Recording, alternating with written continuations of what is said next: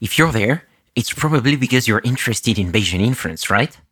But don't you feel lost sometimes when building a model? Or maybe you ask yourself why what you're trying to do is so damn hard, and you conclude that you are the problem, that you must be doing something wrong. Well, rest assured, as you'll hear from Michael Betancourt himself, it's hard for everybody. That's why over the years, Michael developed and tries to popularize what he calls a principled Bayesian workflow. In a nutshell, think about what could have generated your data and always question default settings. With that workflow, you'll probably feel less alone when modeling, but expect to fail often. That's okay. As Michael says, if you don't fail, you don't learn. Who is Michael Betancourt, you ask? Well, he's a physicist and statistician whose research focuses on the development of robust statistical workflows, computational tools, and pedagogical resources that help bridge the gap between statistical theory and scientific practice. Michael works a lot on differential geometry and probability theory, and he often lives in high dimensional spaces where he meets with a good friend of his, Hamiltonian Monte Carlo. Then you won't be surprised to learn that Michael is one of the core developers of the seminal probabilistic programming language STAN. This is Learning Bayesian Statistics, episode 6, recorded November 21, 2019. Welcome to Learning Bayesian Statistics, a fortnightly podcast on Bayesian inference, the methods, the project, and the people who make it possible. I'm your host, Alex Andorra. You can follow me on Twitter at Alex underscore like the country, and reach a true Bayesian state of mind by visiting learnbayesstats.anvil.app. That's learnbayesstats.anvil.app. Let me show you how to be a good Bayesian. Change your predictions after taking information in. And if you're thinking I'll be less than amazing, let's adjust those expectations. What's a Bayesian? Is someone who cares about evidence and doesn't jump to assumptions based on intuitions and prejudice. A Bayesian makes predictions on the best available info and adjusts the probability, cause every belief is provisional. And when I kick a flow, mostly I'm watching eyes wide. Okay, Michael Betancourt, uh, welcome to Learning Bayesian Statistics. Thanks for having me. Yeah, thank you for taking the time. I'm uh, honored uh, to have you on the show. You're actually my first guest from the Stan ecosystem, so I'm really happy to have you there. I got to represent somehow. yeah, exactly. Plus, as many people, I follow you on Twitter and I always enjoy your uh, statistical threads. I always learn something from them. So thank you also for that. so I'd like to start because you do a lot of things. So it's not uh, that easy to start the interview when I prep for that. But maybe we can just start uh, by your background because if I understood correctly, you started by studying experimental physics and then you transition into more of a statistics focus. So uh, I'd really like to hear the story behind that. And also maybe how long did it take you for you to feel comfortable in your new field? I don't know if anyone ever feels comfortable with statistics. You just feel less uncomfortable. Yeah, day yeah. by day. Yeah, so I started off as a physicist, did my undergrad and graduate degrees in experimental physics, particle physics. I had taken a lot of statistics classes none of them were, were particularly good. And so i knew of it as you know analysis. It was clear in a lot of the projects i had worked on for research that physicists were kind of making it up. There was this kind of inconsistency. So there's definitely something kind of missing in my view of the world. And when i got to grad school and started working on my own project one of the postdocs in the lab had suggested i do machine learning and kind of gave me this physics write-up of machine learning which i knew was a little off. So i went to some of my friends and asked what should I read? What's the kind of machine learning thing that would kind of give me a sense of the state of the art? And a good friend of mine who was also in grad school at the time, and he during undergrad he had gone to Cambridge and took Dave MacKay's class, so he did an exchange for a month or two. He recommended Dave MacKay's book and Chris Bishop's book, and those I think kind of set me on my way. Especially Dave MacKay has this example in chapter three of his book, Information Theory, Inference, and Learning Algorithms. I think it is Atala and he kind of described this broken detector and really what he was doing is he was describing generative modeling where you, you build a model that captures the structure of your particular circumstance And that was the thing that really got me this idea of building a model and then having the statistics support the model as opposed to the model support the statistics algorithms that happen to be quick to run. So was trying to read as much as I could. I read all the famous Bayesian textbooks. Everything was still kind of remote. And, and I think in hindsight, the problem was that nothing really explained statistics from a modeling perspective. Nothing started with a model and talked about how you supported it. Everything was just by example and said, here's this set of models, and you just pick one that you think is relevant, or here's this estimator that's implicitly based on this kind of model, and you just use that. And that was very much in tension with my experience as a physicist, where we spent a lot of time understanding the detectors and understanding the environments in which we're making our experiments. And none of that information was getting translated into what I was reading, right? There's no ability to translate that into the analyses that were presented. So I kind of hacked my own kind of things. I was playing around with Gaussian processes and Hamiltonian Monte Carlo, which as a physicist just seemed like the natural thing to do. Funny story, I never started with random walk metropolis or Gibbs samplers. I just started with HMC because it was seemingly appropriate thing in that time, got really interested about Hamilton Hamiltonian Monte Carlo. So one of the things that was interesting with HMC is that people keep presenting it as this physics analogy, and it's a, it, well, the physicists do this, and it seems to work. Particularly, Radford Neal had this review that came out, and a lot of it just kind of defaulted to these physics papers that were in the context of lattice QCD and weren't really necessarily relevant to the statistical applications. And so there's all these degrees of freedom that are chosen, and people just kept saying, well, the physicists say to do it this way, so let's do it this way. And that bothered me as a physicist because I didn't see any physicists who were actually saying that.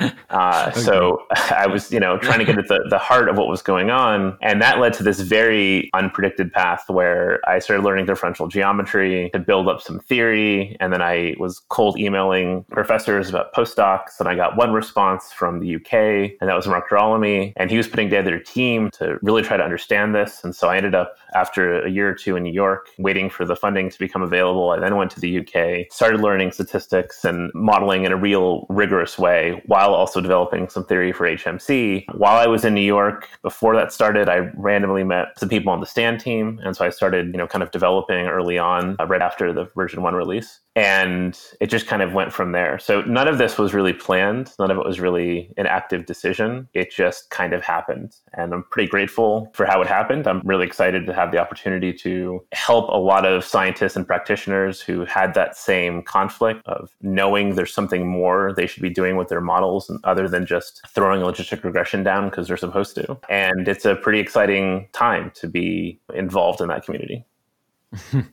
Yeah, that's really interesting because um, this idea that you gave uh, about the generative processes that you have to think about to inform how you're going to model the case study is really interesting. I think indeed uh, one of the main assets of Bayesian methods, at least in my mind, when I started learning Bayesian inference too, I was uh, quite amazed at this idea that, well, just think about the way the data and the process works and is generating, and then it can inform how you can model it. And I find that really powerful too, indeed. Um, yeah, I think there's this really common misconception where people get really excited about Bayes, but what they're really getting excited about is probabilistic modeling. And the problem is that frequentist methods are presented as these kind of orthodox estimators with no concept of models, which isn't necessarily true, right? You can present frequentist methods from a modeling based perspective. It's just really, really hard. frequentist methods are not a methodology. a frequentist analysis doesn't tell you what to do. A frequentist analysis tells you how to calibrate what you expect your method to do. So there's this kind of open world and what the possibilities are. And it's not presented that way. It's instead presented as here's this fixed set of tools. Just grab one and apply it without really thinking about whether it's appropriate. Bayesian methods are kind of the opposite. In a Bayesian methodology, there's an explicit thing to do. You take your observational model, you take your prior model, you build, you condition on the data, you build the posterior, and then you compute posterior expectation values. And it's kind of hard to do that without having a model, right? Like you can construct Bayesian estimators and treat them like frequentist techniques, but the way Bayes is typically presented is from that model perspective. And so people often get very excited and even zealous about Bayesian methods. And I have to admit, I was also like this. I trashed a lot of the kind of typical frequentist stuff. And while a lot of it is garbage, there is some utility there. It's just not presented in that way. And so I think a lot of this conversation about probabilistic programming and inference and model based inference needs to be centered on the model.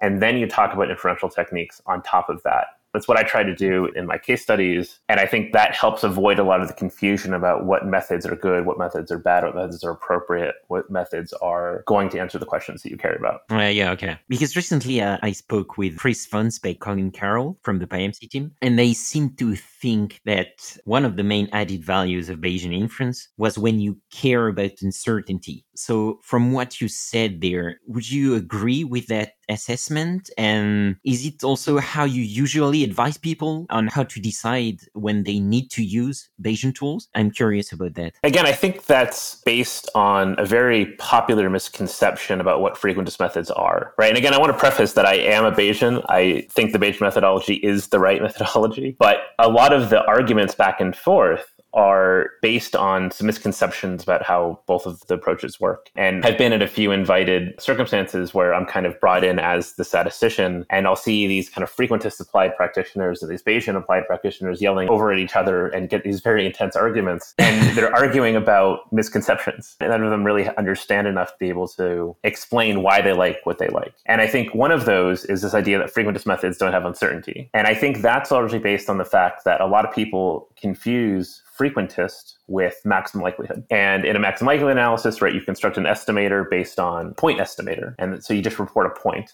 hence the lack of uncertainty. And people just see that point estimate and then they presume that's the only outcome of the analysis, which is technically not true. Maximum likelihood analysis makes this assumption of asymptotics and this very nice limit of your likelihood function so that you can characterize your whole likelihood with just diff information at the mode or at the, the maximum likelihood point. So it's not just that point, it's also the gradients, really the second derivatives, which allow you to then construct intervals and senses of uncertainty. And in that limit, those intervals have very nice coverage properties. So they're very well calibrated. You, you, know, if you report this interval, you have some sense of how often it will cover the right values. And in other words, you get a sense of the sensitivity to the particular data. So if you perturb the data, how much does your interval change? Now, a lot of people don't use it that way, right? Because they just they think of it as a plug and chug estimator. They get their point and they report the point and they're done. And that's absolutely a terrible thing. That is a very poor way to characterize your model and your inferences. But again, it's not really the true frequentist method is proposing. And so when you make a, a kind of a more fair comparison and you start looking at things like maximum likelihood intervals based around that differential information compared to say posterior intervals, then you can have a fair apples to apples comparison about what's a better characterization of the uncertainty. They're both characterizing uncertainty, they're just doing it in different ways. Um, once you get to that point and you start comparing those, then you can say, yeah, that having a probabilistic quantification of your uncertainty is a really powerful thing. The computation is a little more straightforward. It's a little more intuitive. People tend to have some latent intuition about what a probability distribution is, even if they don't really understand that they do. And the other real benefit is that it separates out the inference from the decision making. So one thing way you can interpret the frequentist methods is that they're making a decision. They're deciding to only report a part of the parameter space, say contained within an interval. And that decision has to be calibrated to make sure that the kind of expected utility is reasonable.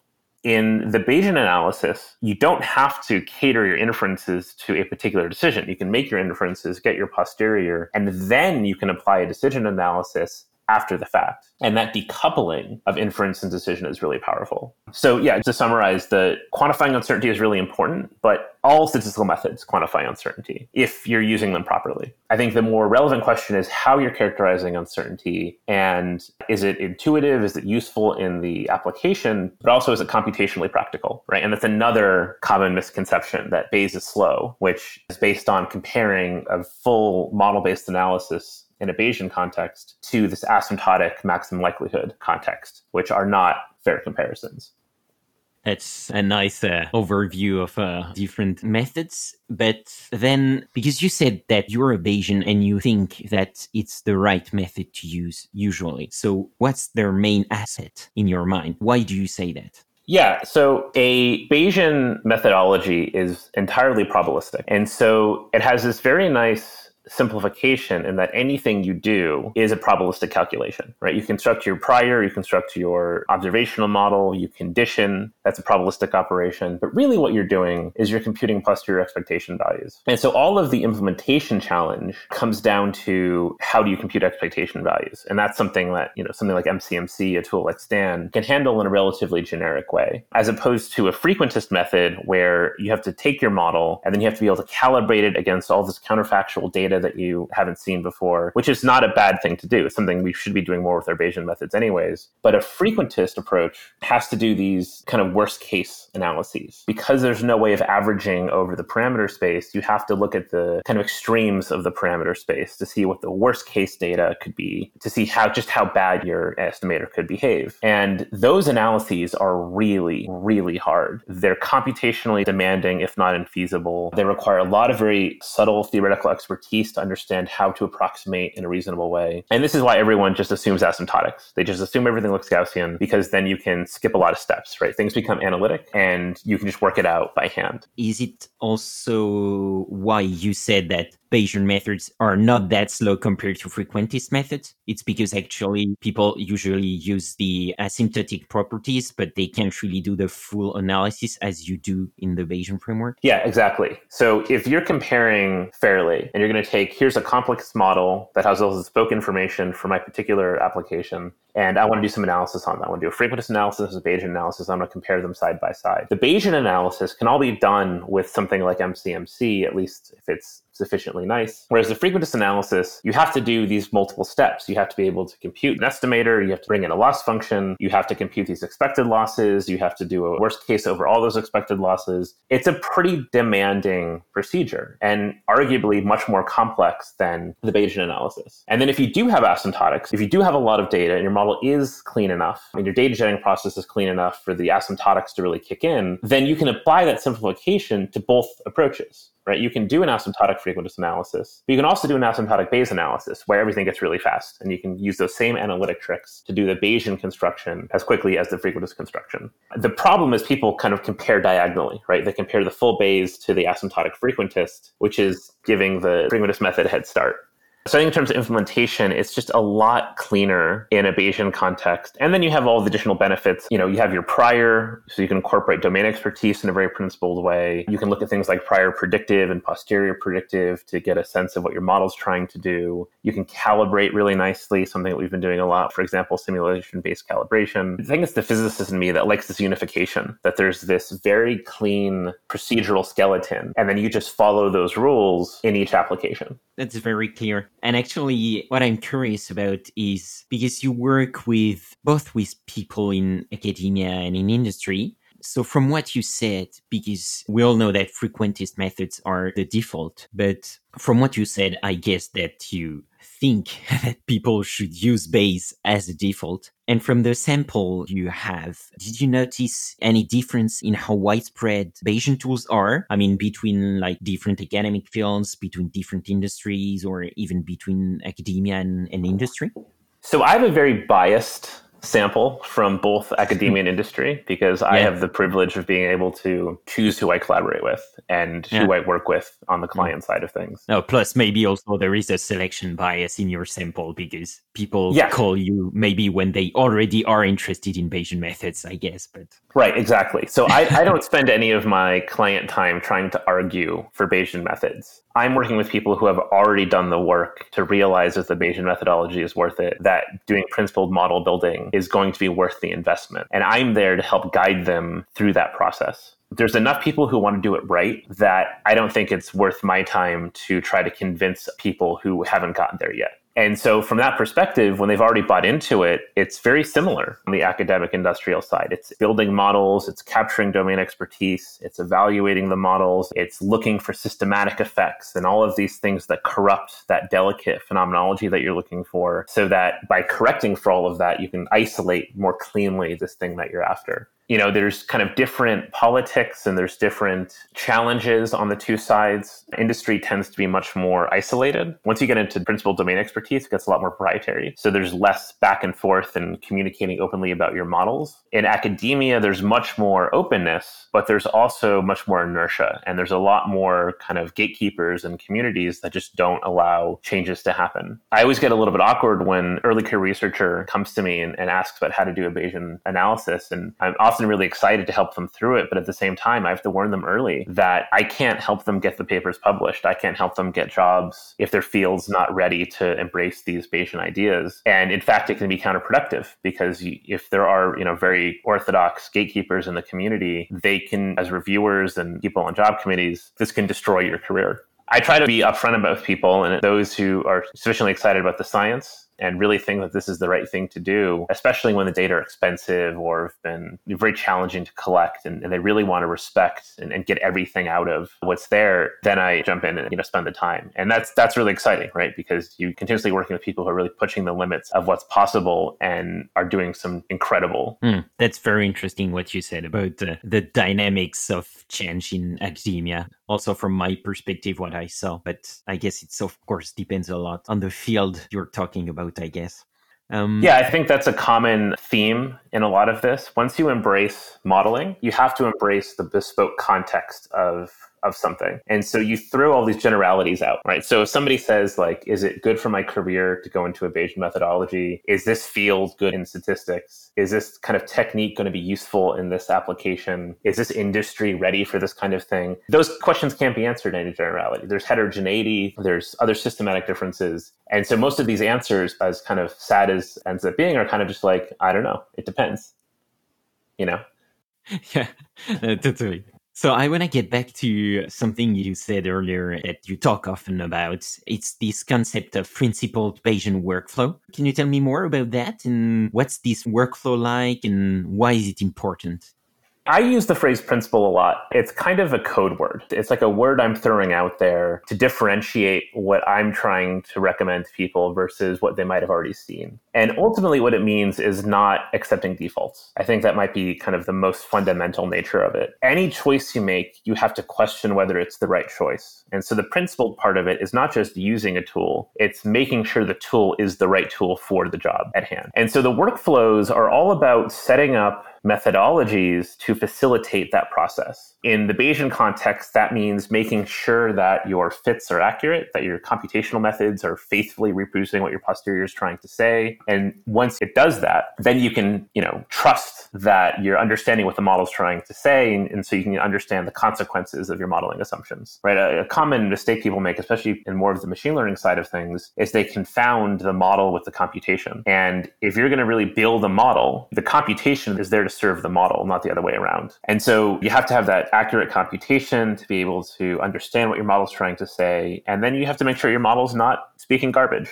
right? You have to go check your priors. You have to check your observational models and check the interaction of your observation model and your prior. What do your likelihood functions look like for different realizations of the data that can be generated from different model configurations within the context of that model? And so what's kind of nice about it is that a lot of those things that you want to look at all kind of tend to be different manifestations of the same thing. So as an example, if I wanted to make sure my computation was accurate, how do I do that? Well, I could try to fit multiple data sets and, and just make sure things don't break. But then what data sets do I want to fit against? Well, I could sample from the observational model if I had a model configuration. There's no particular model configuration that's elevated above any others, but I could sample from the prior, which quantifies you know, the domains of, of reasonable model configurations.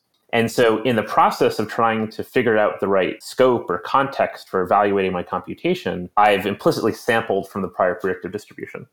And once I've done that, once I've sampled model configurations from the prior and then observations from the corresponding data generating processes, and then fit those observations, the simulated observations, I can now check the computation, but I can also look at the range of posteriors and I can start asking questions about experimental design. Are my likelihoods going to be narrow enough that I learn enough? Are there correlations or degeneracies that limit what I can learn? And am I learning enough to answer the questions that I care about? I can also use those prior predictive samples, those simulated data that were intermediate to all of this, and analyze them and make sure that they look reasonable. So my prior isn't supporting very weird configurations that give very unexpected data. And so it all kind of fits into this very clean workflow where you spend a lot of time on some expensive stuff, particularly the fitting your model over and over again on the simulated data. But once you've done that, it's just this wealth of information and it becomes very straightforward to check everything all in one go. So there's this beautiful elegance to how it's all coming together.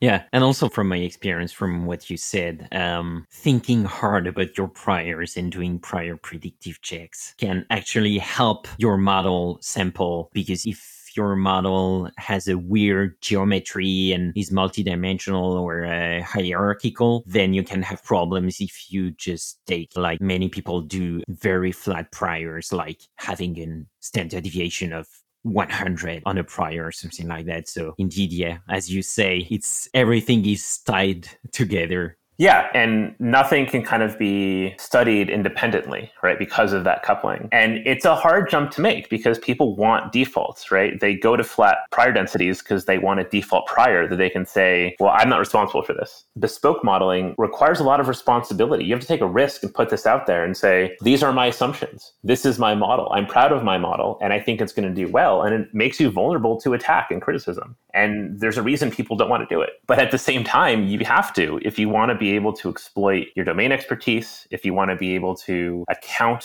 for the unique ways your data gets corrupted in your particular experiment that no one else's experiment has to deal with. The only way to get the heart of what your data is trying to tell you is to do this bespoke stuff. And you've got to accept that and you've got to be okay with failing.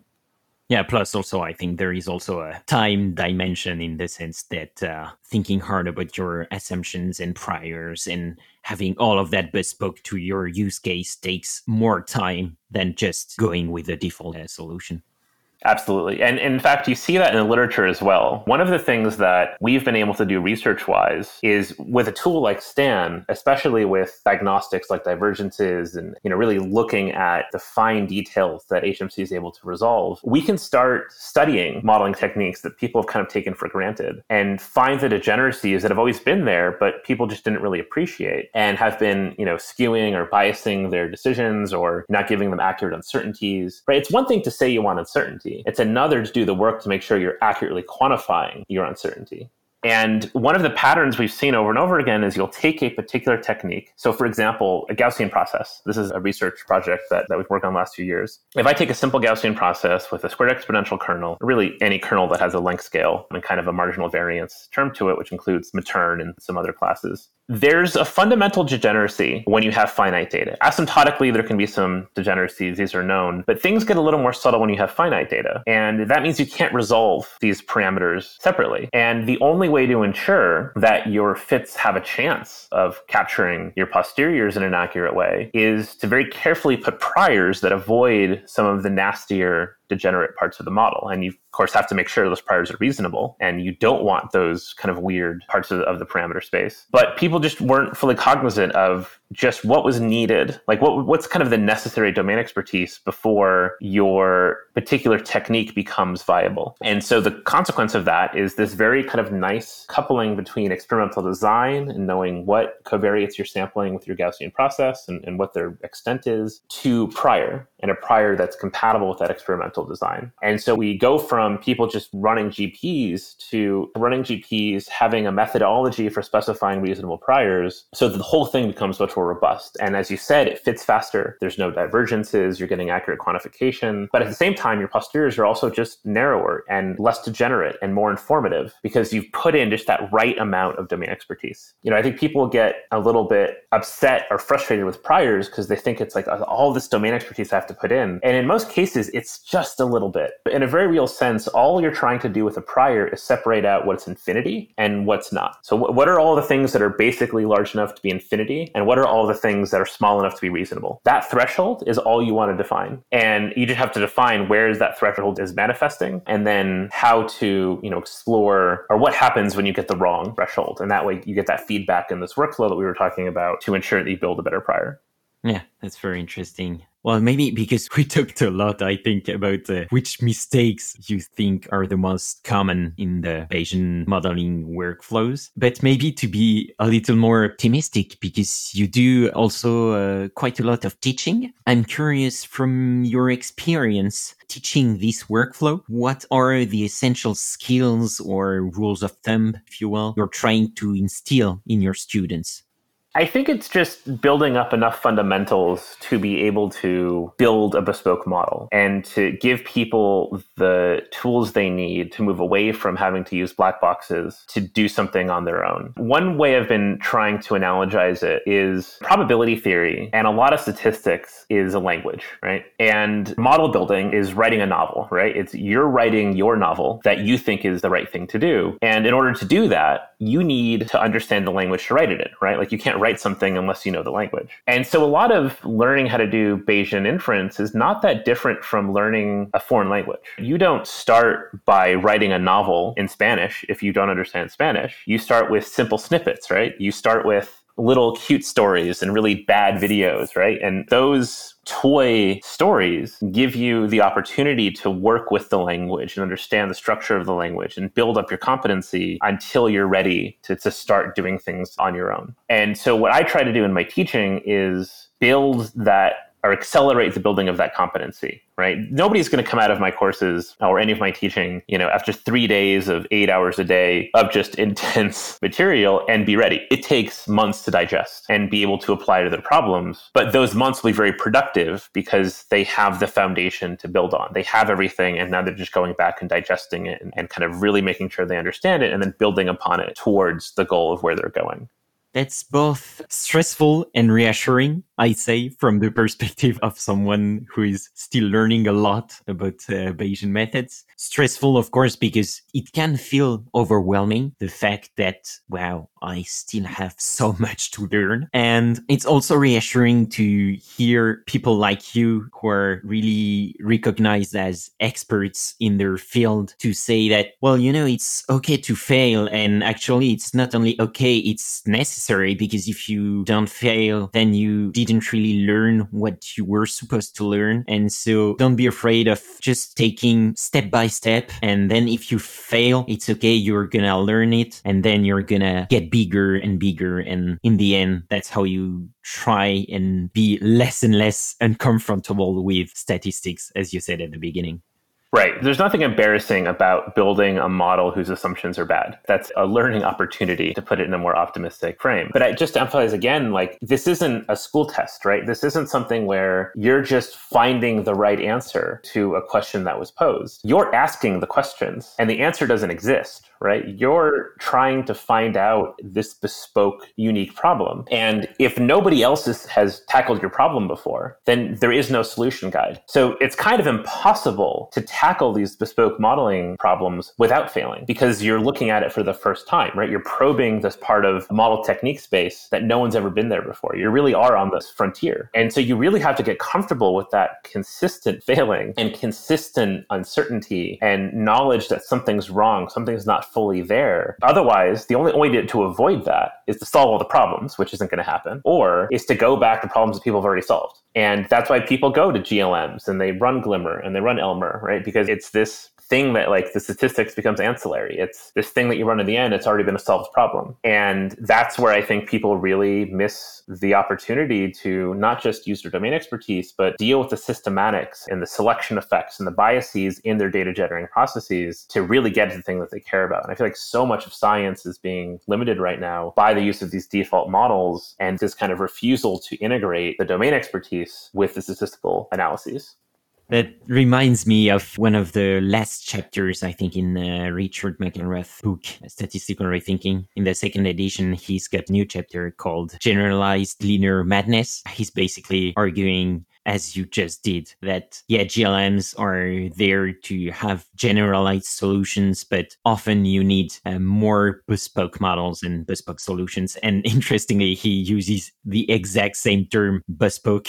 that's not a term that you hear every day in English. So that's interesting here too. But something I often I wonder when building my own models, for instance, is that it requires both statistical skills, as you said, probability theory and so on, of course, scientific skills and knowledge, as you emphasized. And also sometimes it requires informatics skills because often your model won't fit or won't even run because of, I don't know, high dimensions or weird geometry that uh, the HMC can't really handle, or maybe you're trying to sample discrete parameters. So I wonder, how do you personally solve these technical issues that you encounter? And what do you advise your students usually to do? Because I know you care a lot about the practical implementation of the algorithms, but what do you do and what do you say when the algorithm can't run to your student? It depends.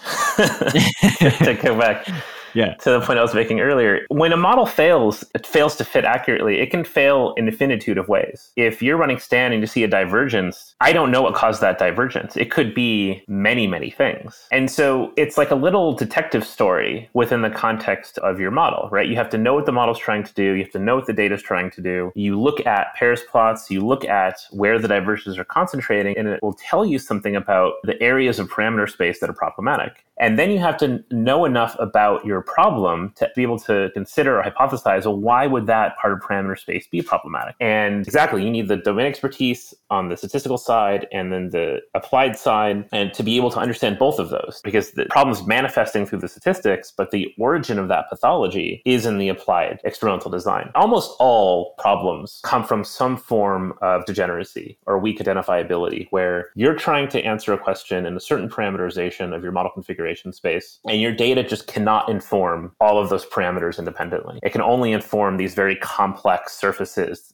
where these parameters interact with each other. And that means, you know, you might need to reparameterize. Maybe there's a way of parameterizing that non-identifiable surface. Maybe you need to add more data. You know, a lot of times it's not just about repeating the experiment over and over again because there's only so much you can learn when the data is fundamentally not identified, but you can observe different kinds of data. So for example, if you're measuring some signal that has some background background contamination, it doesn't matter how much you measure the total combination, you'll never be able to separate out signal versus background until you go and just measure the background. So sometimes you need different kinds of data. Sometimes you need better domain expertise to separate out or kind of isolate or, or reduce or suppress that degeneracy or those pathological regions. And that goes back to what I was talking about with Gaussian processes. So many techniques, hierarchical models, even linear regression and GLMs have a ton of weird degeneracies implicit in them. And if you don't set your priors right, you will suffer. You will see weird behaviors. Hierarchical models are the worst. This is something that's very underappreciated. We talk about centering and non-centering and the kind of complexities therein, and that's already really complicated. But it turns out there are all kinds of degeneracies on the hyperparameters, even for a linear hierarchical model where everything's normal. There's a lot of interactions between the population location and the population scale right? And one way of thinking about this is even though you're fitting everything jointly, you can kind of sort of approximate things sequentially. So for example, if I have, you know, n groups and I have one data per group, I can think about those data informing the individual parameters, the group level parameters, and then those group level parameters inform the population parameters, right? So kind of sequentially propagate the information through the model. Well, if I only have two groups, it doesn't matter how much data I have, how informative those data are. If I only have two group parameters, I can't compute a standard deviation, right? There's no way I can evaluate the scale. And so when people do like two level hierarchical models or they don't have a lot of data, so even though they have 10 groups, 10 levels, 10 individuals, each of them are not very informed very well, it comes really hard for the model, for the posterior to be able to, to discriminate between the location and the scale varying around. And that manifests in even more funnels than the ones we typically present. And so this is something I go into my course material more where we go through and actually see all of those degeneracies and the priors that are needed to separate them out. And that's another nice part about the workflow, these workflow ideas, is you can take a problem and you can set it in the context of a particular case study and you can demonstrate here's this circumstance, let's watch it fail, let's do the investigation, let's try a bunch of things, see what the problem is, and then reveal the underlying mathematical pathology. So you kind of guide them through the story. When they encounter this, they've had some familiarity for that process and they can kind of on their own try to investigate and see if they can understand what's going on.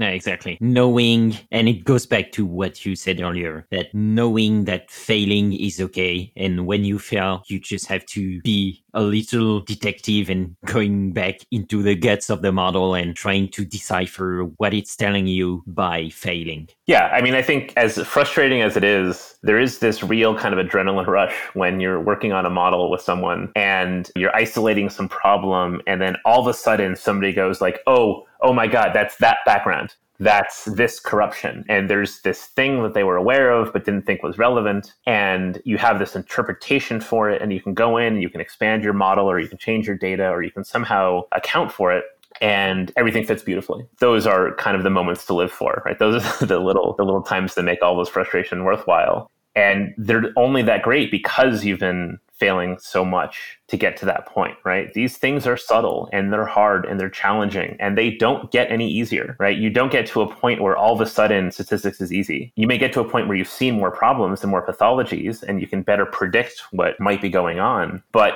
the resolution to those problems is so different in every application. I might know what the pathology is by looking at a few plots but I'm not going to know how to fix it unless I can sit down with somebody who knows has the domain expertise and knows how the data was collected and we can work together to figure out the right way of addressing the pathology. And actually do you do you have in mind one of those moments for you when you were I don't know bumping your head against the walls because of a model that wouldn't run and then one day you had one of these eureka moments with one of your co-author or colleagues?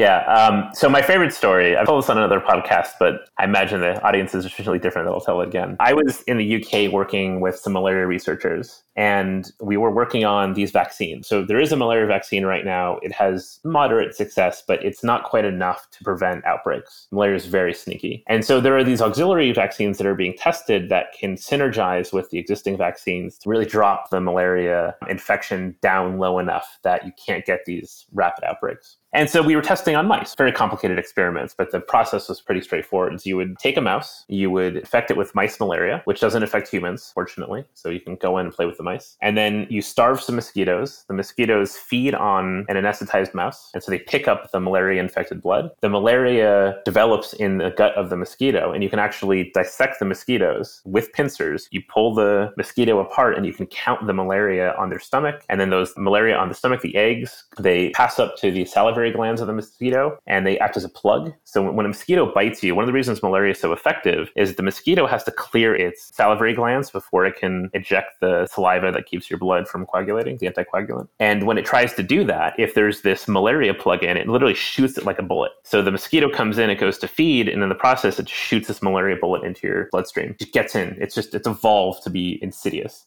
And then the process repeats. So you can take these mosquitoes, have them feed on mice, and then have those mosquitoes bite uninfected mice. And then you can have fresh mosquitoes bite those reinfected mice. And you can model the actual generational effects of the vaccines. It was very, very cool. A lot of grad students did a lot of very hard bench work because you're literally dissecting mosquitoes, you're anesthetizing mice by hand, and the mosquitoes feed in a little Dixie cup. You just take a little Dixie cup, put cheesecloth over it, and then you lay the mouse over it. And then the mosquitoes, when they eat, they gorge them themselves and they gorge themselves so much they can't fly. They're too heavy. So they will immediately just diarrhea the blood out until they can fly again. And so you get these little cups that were just like a Stephen King movie. It's disgusting. It's blood everywhere. It's, and it's sprayed like it's bad.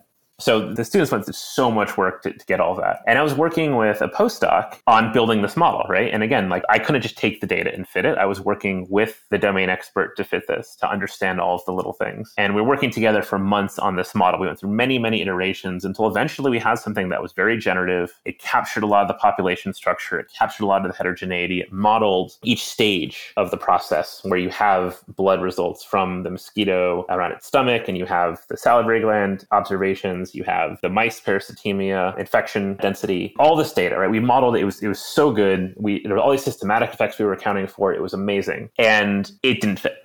Seven out of the eight arms in the experiment. So seven out of the experimental configurations fit fine. One configuration did not fit, and we couldn't figure out what it was. And it was particularly bad because that configuration was a combination of two other configurations that did work. So there's no reason why the interaction would have caused a problem. Something just didn't make any sense. And finally, we convinced ourselves that maybe there's something in the data that we're missing. Maybe there's something about how this particular experiment was run that somehow got corrupted when the others didn't. So we emailed the lab manager and I think it was within a few hours. We were sitting in a cafe in London and we got this email back. And I, I could see Ellie, uh, my colleague, her face kind of just like her eyes lit up, but then also like were sad. It was like this combination of excitement and, and dread. And the email described so, so the, the lab manager had gone back, looked at the lab notebook for all of the data that we were using, and kind of shyly noted that the one that was causing us problems apparently was taken the day they painted the lab offices. And it was noted that the mosquitoes were dying and were otherwise just acting erratically because of the paint fumes. Okay, no way. Oh. And so we, we you know we didn't end up modeling that. We just took the data out and then we had some students recollect the data. Everything fit beautifully and it was amazing, right? But like after exhausting everything, and these are the things you can't account for that, right? Like you're not going to download some Kaggle set and learn how to model the paint fumes affecting your mosquitoes because that's so particular to that data set, right? And it was such a relief, but at the same time, just like when you're doing very crude analyses, I don't mean crude in a bad way, but like when you're first applying quantitative methods to an application, especially in industry, it's okay to do a simple model. It's okay to do logistic regression because you're just trying to get the low hanging fruit. There's so many gains to be made by doing a simple analysis that you don't have to worry about a complicated analysis yet. But as you go back and you start asking more precise questions and you start looking deeper into the data, that's when you have to confront all of these problems. I'd say that bottom line, people should always model paint fumes into their use case. I was just wondering uh, what are the STAN team's uh, projects for the coming months and maybe what are you focusing on uh, currently? Yeah, so I think one thing that is important to recognize is the STAN team is very large and very diverse. So a lot of people are coming from different applications or working on different things, and there's no kind of STAN research agenda. There's certainly a Columbia agenda. There's a lot of people who collaborate with Andrew Gelman. There's kind of agenda there, but you know, for example, I'm not really part of that community, and I have my own things. But there's you know people in in Europe and all over who are doing all kinds of cool things that are kind of independent of what everyone else is doing. So there's certainly interesting stuff going on in terms of STAN development, where it's a little more coherent coherent, you know, the GPU functionality. Sebastian Weber is doing a lot of work on the threading and kind of making the parallelization a lot easier, which has a lot of interesting potential applications in terms of parallelizing warm up and, and other kinds of features there's always kind of new gradients. People ask a lot about how do we improve the algorithm. At some level, there's just small tweaks to be made. Like HMC is pretty much at the frontier until we, you know, have some kind of big mathematical breakthrough on some very, very hard problems. And so that means that most of the relevant problems are making gradients fast. And so really kind of the autodiff library support and the STAN language. And so there's a new compiler being written for the STAN language that's hopefully make it a lot easier to use and have some cool advanced functionality, like you know, automatically cleaning up your models or suggesting mistakes that you may have made. And then, you know, that all runs on the STAN math library. And the more, you know, you can develop fast gradients for certain kinds of functions that are used a lot. So, for example, we have ODEs, we have algebraic equation solvers, you know, one-dimensional integrators, right? These are all things that we can do very efficient derivatives for and so this gives this whole new functionality to users. It's not very, you know, exciting. It's not very sexy in the classic sense, but it's where you can make real contributions. And I think that's where a lot of exciting stuff is. So personally, I'm currently working on a project with some colleagues about doing hidden Markov model gradients very fast. And in the process of that, so we started off, you know, wanting to implement a hidden Markov model functionality in Stan so that you don't have to implement the forward backward equations yourself. You don't have to integrate out all of the discrete hidden states. You just define your transition matrix and your observations and it takes care of all of that for you. It's a big complaint we get from a lot of ecologists. But to do that, we need to write the function, but then we need the gradients of that function. And the gradients, if you do them naively, are a little bit weird and inefficient. They're very straightforward, just, just slow. And I knew there was something weird going on. And so we've been working out and realized that there's this like whole kind of different mathematical way of thinking about the gradients that gives us very, very efficient, probably orders of magnitude faster than what it would be otherwise for big HMMs. And so, you know, we have to finish working through the math and then prototype things. And so that will be something that hopefully we'll see in Stan in the next few months. And uh, yeah, that's just kind of a fun side project. But mostly my priority right now is teaching and getting these case studies out and getting them into something that starts looking like a book. You know, there still isn't a great reference on model building, right? There's been some improvements. McElreath has made a lot of nice steps in that direction, but you know, like a really good reference on how to build models and, and all the technical detail needed to make sure that you can do this on your own is what I spend most of my time on these days. That sounds like a lot of awesome uh, programs. I'm really looking forward to reading all that. And of course, uh, if you find the time to write a book, uh, I'll be enjoying that uh, when it's gonna come out. I mean, uh, that would be great. Actually, that's before uh, asking you the last two questions I ask every guest. Just one last question related to books and resources, actually, because that's interesting to have someone like you that does a lot of teaching. So I was wondering if you had some learning advice for our listeners, like quick tips about uh, what they should focus on when they start learning Bayes stats and maybe what they should focus on when they are more advanced? I mean, just books or other resources that you have in mind? Yeah, this is a question I get asked a lot, and I don't have great answers.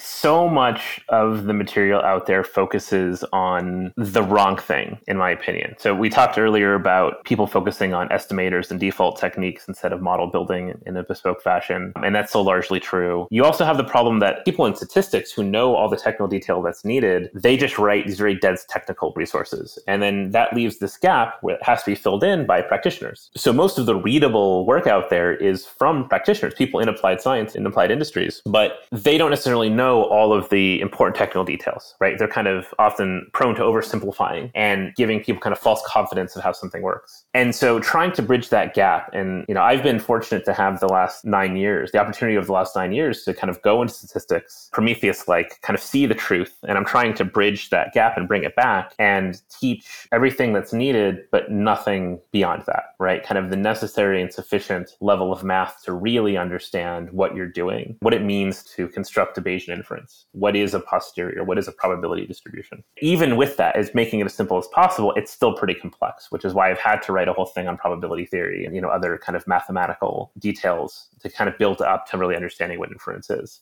I do think the McElreath book is a nice intro to kind of start and build up, to start thinking about modeling and to start seeing some simple examples. The Ben Lambert has a, I think it's the Student's Guide to Statistics, is a similar kind of take where it, it build, tries to build up a lot of intuition, and even though it misses what, in my opinion, is some necessary technical detail, it's a way of starting and making it a little less overwhelming. And unfortunately, beyond that, it's just there are certain papers that have some really good aspects to them. There are some books that have good parts, but as a coherent package, I think we're, we're lacking a lot. And, you know, it just comes back to the fact that there's the kind of misaligned incentives and the people who want to do model building are not the ones who have the statistical authority. And so we're hopefully bridging that gap a little bit and kind of breaking that wall with tools like Stan. But for now, I would just say you've got to start somewhere. So just try building models and think about your data generating process and write down just in text the structures and the things that you think would be relevant. You know, simulate. This, this is something I think a lot of people don't really appreciate is that if you can simulate data, you've built your model. If you have a simulator that can generate samples, that information needed to generate those samples is one to one with specifying a density for that model. You can't do one without the other. So people have often, especially in applied fields, simulate. It's just something they do. It's, it's they've it's something they've learned how to incorporate into their analyses, even if they're not necessarily simulating in a robust way. But that process of simulating is a great way of, of getting started. So you know, think about how you would simulate the data, and then start learning how to piece in the parts of the model. One way I like to try to describe the modeling techniques themselves are like Legos. You start off with a few small Legos, a small little kit, and you can build your spaceships and your dune buggies and all that fun stuff, at least in a relatively simple way. And then as you learn more, you learn new techniques. You're putting more Legos into your toy box so that you can build fancier and fancier spaceships. I think it's overwhelming if people try to learn everything at once, right?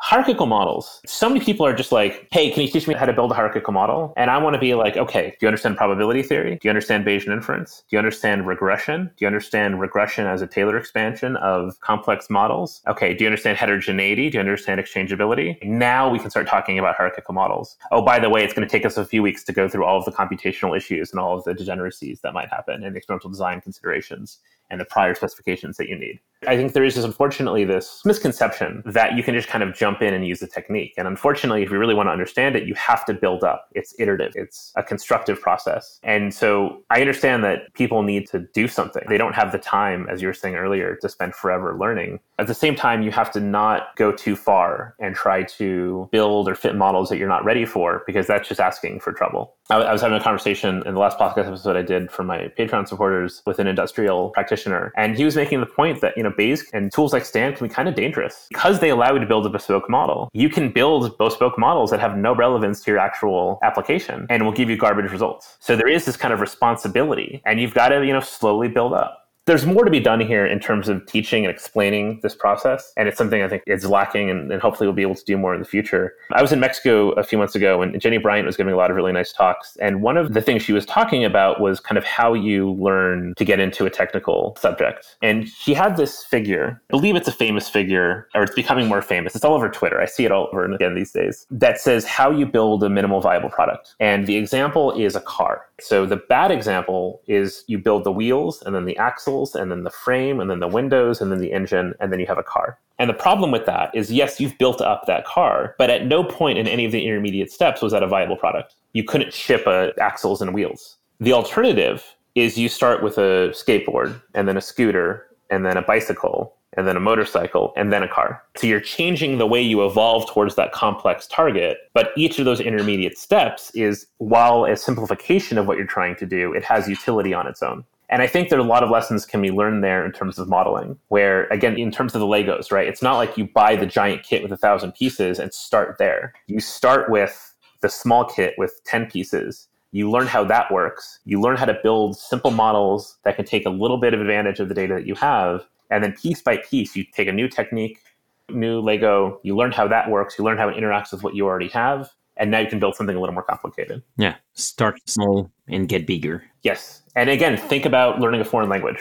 You don't learn a foreign language by reading, you know, War and Peace in Spanish, right? You go little bit by little bit. You watch these cheesy toy cartoons and stories. And that's what gives you the ability to construct your foundation little bit by little bit, but in a way that at each step you can do something a little more useful. Yeah, I understand.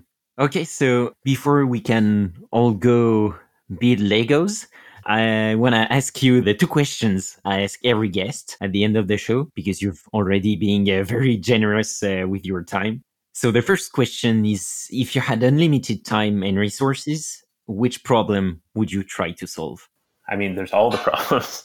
yeah. I've been lucky in that a lot of the things that have bothered me over the last, say, decade or so, I've had some decent resolution on you know, I had all these questions about how HMC worked at a theoretical level, and we were able to develop a really rigorous theory to build things on. You know, for a long time, I didn't really understand automatic differentiation and especially higher order. And I had this Nomad project, and I was doing things heuristically, and I knew there was something deeper. And it took about four years to learn enough of the math and to talk to the right people, but I was able to figure out how that all fit together in a mathematical way to my satisfaction. And so I've been really lucky in that a lot of the big questions that have been hanging over my head have kind of resolved in the last few years. Now, of course, once you do that, it opens up new questions. But I don't know if there's anything that's like deep that you know keeps me up at night. There's a lot. I mean, I, I want to get all these case studies out and you know keep understanding new modeling techniques. And you know, I don't really understand splines. I think principled priors on splines is a big open problem. I would love to be able to better understand that. You see this one little problem, and sometimes it's just an isolated problem, and sometimes it's an indication of a much deeper and I think the horseshoe example is, is the latter um, because it's looking like more and more when you have something like Gaussian observational model and you have that sigma that's absorbing all of this variation that you just are going to treat as stochastic, it interacts really weirdly with a lot of other modeling techniques. So, like a lot of analysis assumes that sigma's fixed. When you try to learn that sigma at the same time you're learning everything else, bad things can happen. And I think there's like a very comprehensive question and answer there. And so that's something that's that I've been starting to think about recently.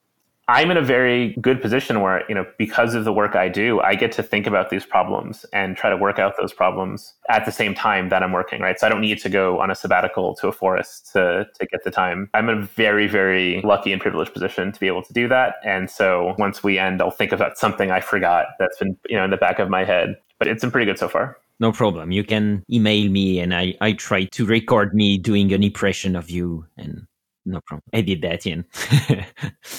and the second question is uh, if you could have dinner with any great scientific mind, dead, alive, or fictional, who would it be? Ooh. Yeah. This one's tricky. I've been around enough to kind of having, you know, met your idols, and some of it's worked out really well, and sometimes it's worked out very poorly. And so, you know, it would be kind of curious to talk to, you know, someone like a von Neumann or the Rosenbluths. So the hmm. original Metropolis Hastings or Metropolis paper that started Markov chain in Monte Carlo or introduced Markov chain in Monte Carlo as an idea, it was really driven by the Rosenbluths, husband-wife couple. The husband, can't remember his first name at the moment, kind of developed a lot of the mathematics, and his wife, who was a PhD in her own right, coded it up right? And so, you know, it'd be kind of interesting coding up these things on these big ENIAC computers. You know, it's a whole different world of programming. I'm sure like like Laplace might have been interesting, but he also might have been a dick, right? So it's it's, it's yeah, it's really hard to say. Yeah, exactly. I think my answer to this question, I did that for the very first episode of the podcast, was going to be uh, Condorcet. Uh, he was a buddy with uh, Laplace. So, you know, it's less risky to take this road because maybe I could have met uh, Laplace for drinks after dinner. And even if he were a dick, I just met him for like 30 minutes. It's okay, you know. I'd rather just sit down and, you know, have drinks and dinner with a scientist trying to do a cool problem who's really interested in the stats. It doesn't have to be anyone particular. And especially when it's like a weird application, you get to work with colleagues who are studying like how climate change affects wine, you know, and like next year uh, we're going to go out to a vineyard and talk with the vendors to, you know, get that domain expertise and the experimental design of how the data is collected because we're going to have to model that, right? Like that kind of stuff is, I think, really where it's at as opposed to having that context of knowing that there's something to talk about I guess. But maybe I'm just an intro- too much of an introvert where I need that example. I need, I need that reason to talk to someone. Yeah, I understand. Actually, I think von Neumann uh, couple is really interesting because if I remember correctly, they were completely outcast, no, uh, when they worked about the Bayesian stuff. Am I right? Or there's a few kind of groups at the time, right? So you have the Manhattan Project, where they're developing Monte Carlo and Markov chain Monte Carlo during and then after World War II, and so they're kind of sequestered in Los Alamos, and you know they have these big science communities, and there's like nothing else to do. Like I, I have been to Los Alamos and, and did some research there as undergrad. It's nothing. It's like just people from the lab. The high school there is ridiculous because all of the kids are, you know, children of these super smart parents. So there you had von Neumanns, you had the Rosenbluths, you had, you know, Metropolis, you had a ridiculous density of very smart people solving very hard problems. And then you also had Bletchley Park in the UK, right, where you have a bunch of mathematicians and you have uh, Turing kind of heuristically redeveloping a lot of Bayesian methodology. You've got working with them on that. You've got these kind of intense, concentrated communities I think it's interesting there is not just the density of intelligence, but the fact that they're all kind of working on the same problem. And so, you know, you kind of see the different aspects of it and you see this kind of machine to turn math into something useful, which might be fun. You can go see Bletchley Park in the UK. It's still kind of set up and you can go see some of the old uh, bombes and computing machines. And it's not a bad, it's all right. It's all right for a visit. The next door is the uh, UK National Computing Museum, which is a lot more fun. So it's kind of a good one day trip to go hit both of those. Very good. I'll try to do that then next time in the, the UK. okay, Michael, thank you very much. That was really awesome talking with you. And thank you for being so generous with your time. I think I remember you have a course coming up in New York or something like that at the beginning of 2020. Uh, yeah, so we were talking about teaching earlier, and I do a lot of teaching. If anyone's interested in having me come out to their company, I do bespoke courses. And then I also have these open courses. And so in first week of February next year in New York, I'll be doing an open course, three days, eight hours a day, lots of material. It's a very intense experience, but there's also a lot of interactive exercises and material to kind of take with you as you go. And there's also a fourth day on advanced topics where we'll go into Gaussian processes and sparse regression and go through some of those challenging detective processes to figure out what happens when something goes wrong. So if anyone's listening is interested, you know, feel free to come on by. That sounds awesome. I put the link in the show notes. Uh, people can register uh, online and so on, uh, I, I, guess. Yeah, uh, I have a course page uh, on my website and it has a link to the registration there, and I can send you the registration link directly. Yeah, thanks. I put that in the show notes. Okay, so uh, thank you very much again, Michael. I hope listeners were inspired by your principled Bayesian workflow. And not too scared. yeah, not too scared. I guess we were also optimistic, you know, but I find that very inspiring. The idea of uh, it's okay to fail. Don't be shy uh, to fail. It's hard for everyone. Like no one should come into this thinking that some people are just like for them statistics is easy. It's just super hard for everyone. Yeah, exactly. If it's hard, it's okay. It's supposed to be hard, but it's also why it's so interesting. So go build Legos, guys. I also want to thank you. Uh, I'm sure everybody is grateful for the amazing work you and the, the whole Stan team do. I think it really helps democratize these methods and, as you said, uh, bridge the gap between statistical theory and practice. So again, I'll put uh, resources and a link to your website in the show notes for those who want to dig deeper. And I encourage everyone to go there because uh, there is a lot of resources on your website. So thank you again, Michael, for uh, taking the time and being on this show. Thanks. It was a lot of fun. This has been another episode of Learning Bayesian Statistics. Be sure to rate, review, and subscribe to the show on your favorite podcatcher and visit learnbayesstats.anvil.app for more resources based on today's topics, as well as access to more episodes that will help you reach true Bayesian state of mind. That's learnbayesstats.anvil.app. Our theme music is Good Bayesian by Baba Brinkman, feat MC Lars and Mega Ran. Check out his awesome work at bababrinkman.com. I'm your host, Alex Andorra. You can follow me on Twitter at Alex underscore Andorra, like the country. Thanks so much for listening. You're truly a good Bayesian. Change your predictions after taking information in. And if you're thinking I'll be less than amazing, let's adjust those expectations. Let me show you how to be a good Bayesian. Change calculations after taking fresh data in. Those predictions that your brain is making. Let's get them on a solid foundation.